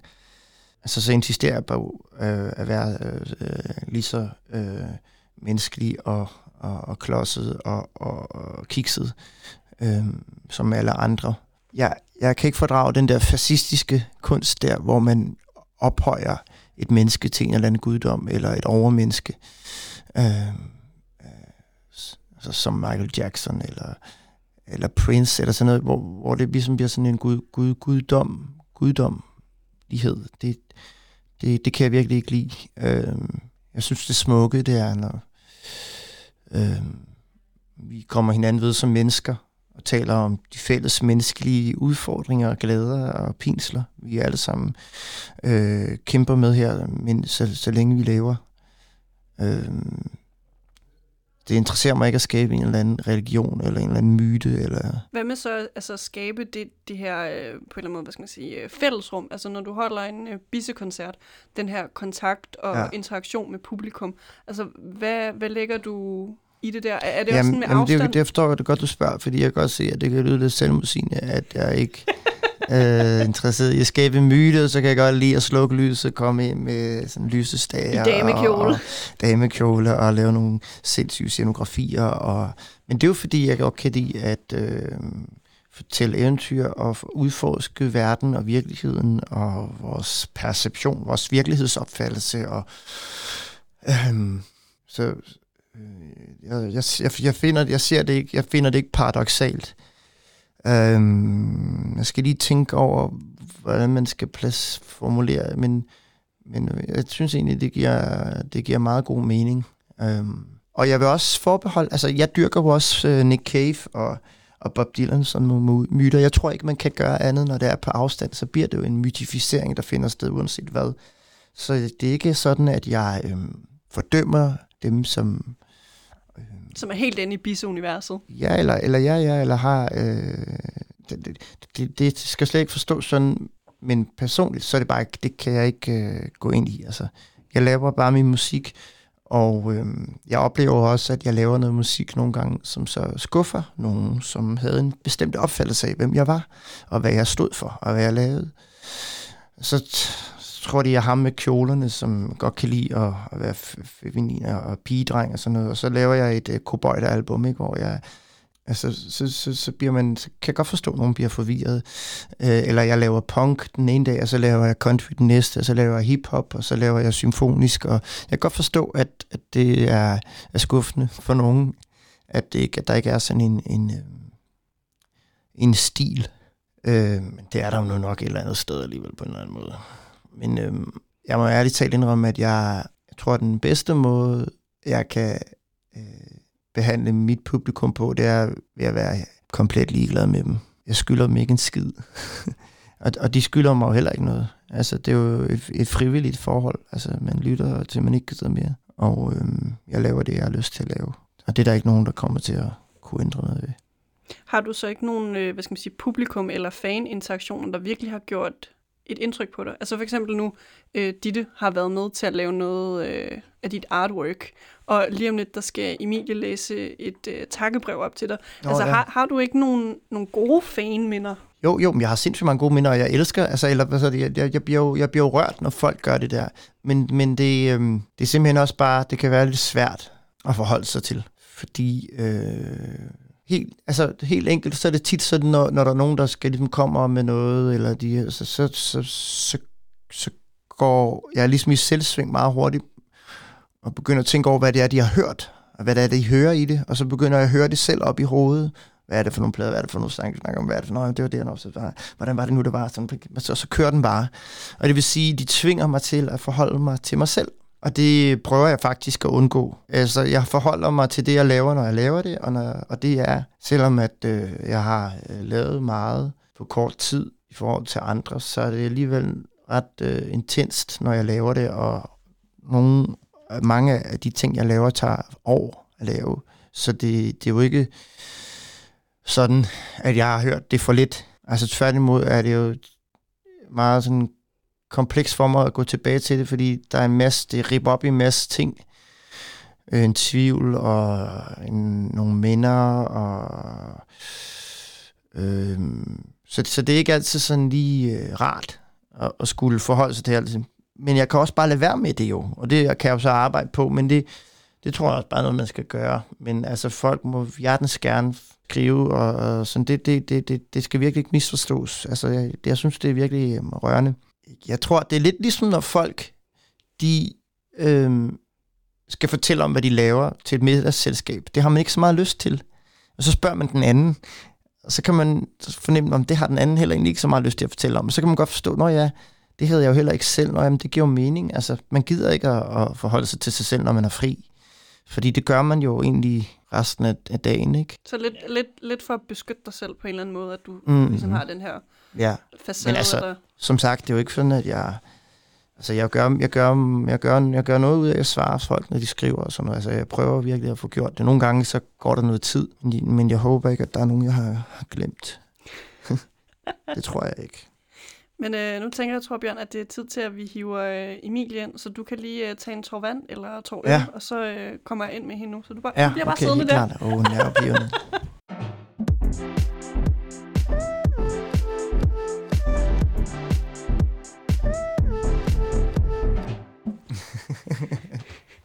nervepirrende.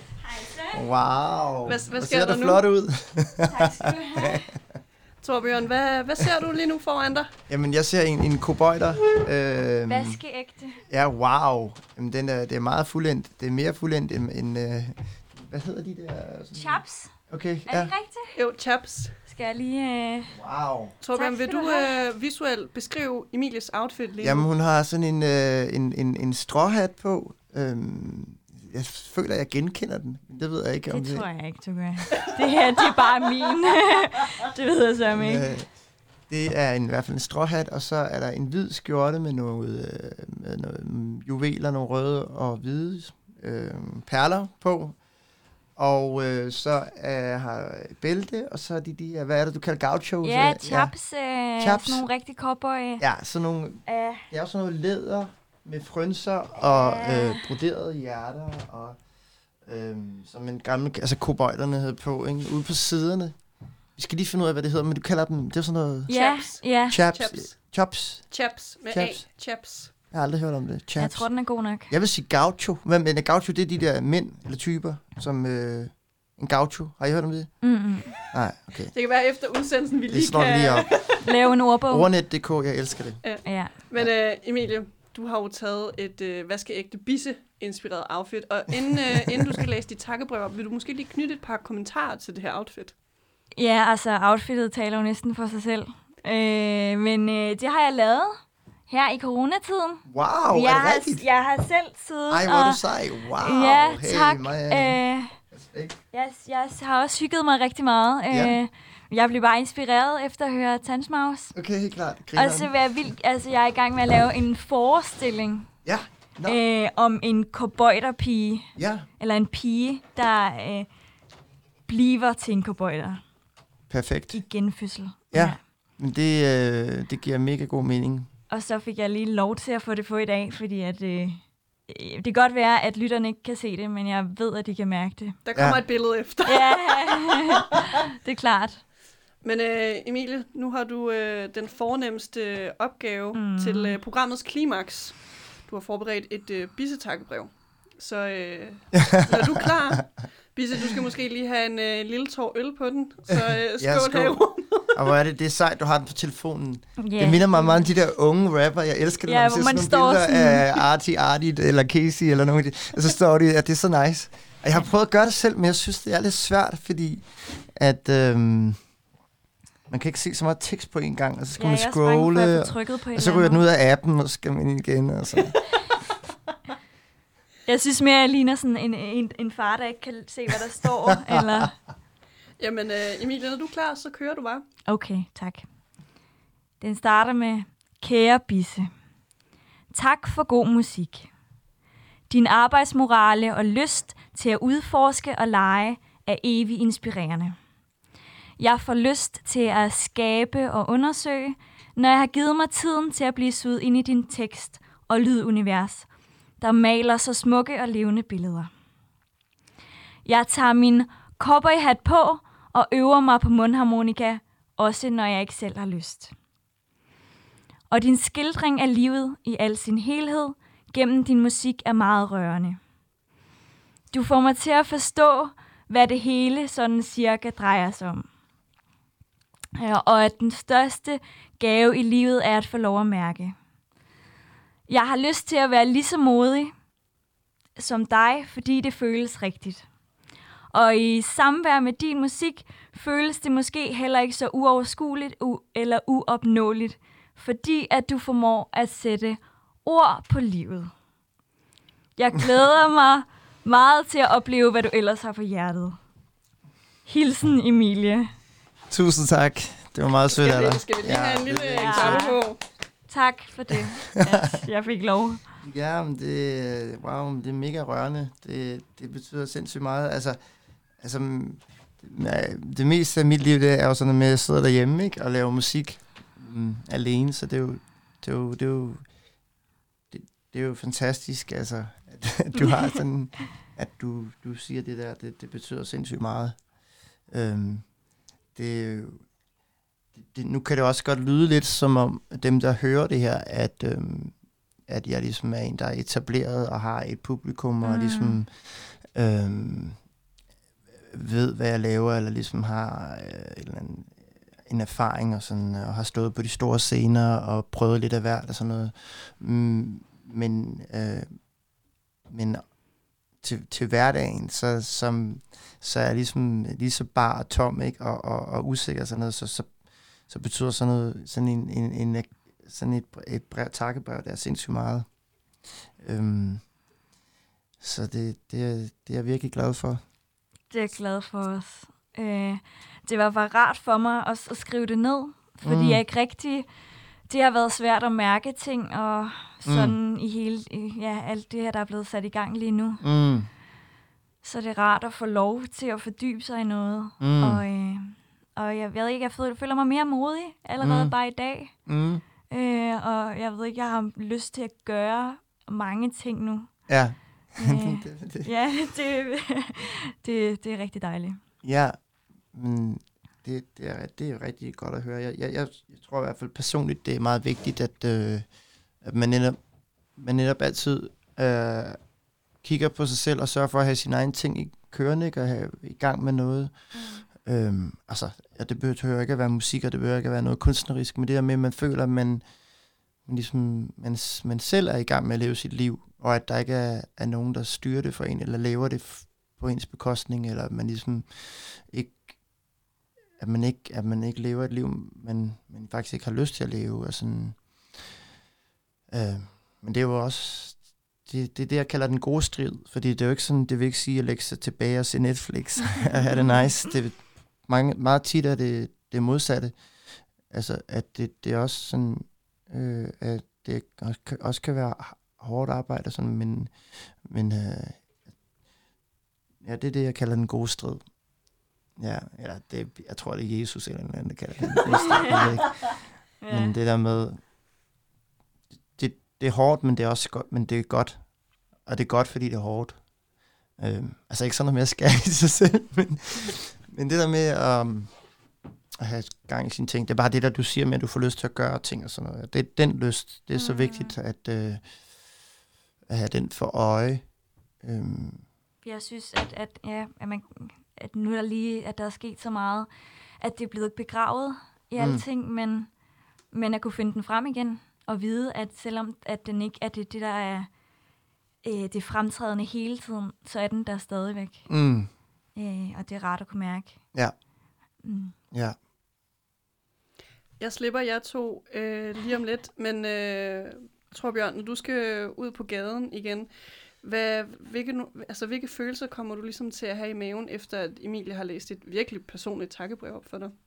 Jamen, øh, jeg bliver da bare mega glad og taknemmelig. Jeg er bare mega heldig, altså. Tak for det. Det er mig, der siger tak. Og Emilie, nu har du, øh, altså, nu, har, nu er kulminationen over. Hvad, altså, hvor meget skal du ud og være modig nu, efter du har læst det her takkebrev op? Altså, der er jo ikke nogen grænse for, hvor modig jeg skal være. Altså, både med det ene og det andet. Den skal bare have Woo! gas på. Så øh, du skal ud i øh, chaps og øh, cowboyhat Ud at danse. ud på gaden nu. Ja.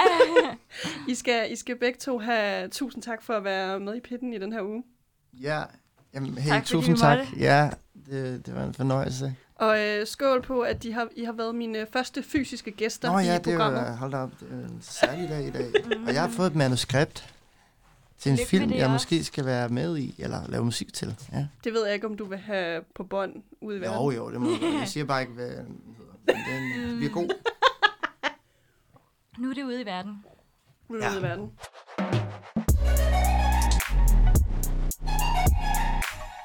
Vi er simpelthen nået til altså slutningen på øh, kæmpe cowboy special her i Pitten i den her uge, som har, jo har omhandlet Danske Bisse og hans superfan Emilie Beske.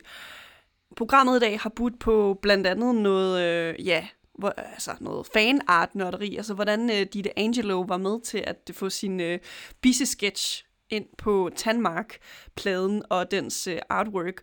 Og måske det allervildeste ved programmet i dag, det er simpelthen øh, Bisse, der har givet mig lov til at give øh, en verdenspremiere på hans øh, kommende single, der kommer ud i næste uge. Den hedder Hudsult. Og øh, hvis du nu er blevet helt hooked på Bisse, måske er du allerede øh, kæmpe Bisse-fan, ligesom øh, Emilie Beske, jamen øh, så husk at øh, skrive dig bag øret, at Bisses nye album kommer i næste uge, COVID-20. Øh, et album, som han selv beskriver som bangeren, og øh, siger, at øh, det, det har potentiale til at blive spillet på Roskilde Camps næste år. Så øh, get ready for that. Øh, der er simpelthen ikke mere tilbage af Pitten i den her uge, men Pitten er jo selvfølgelig tilbage i næste uge, og jeg kan allerede nu løfte sløret for, at næste uge kommer til at handle om Freja Kirk og hendes superfan, Maja. Så øh, det var det for i dag. Vi ses i Pitten i næste uge.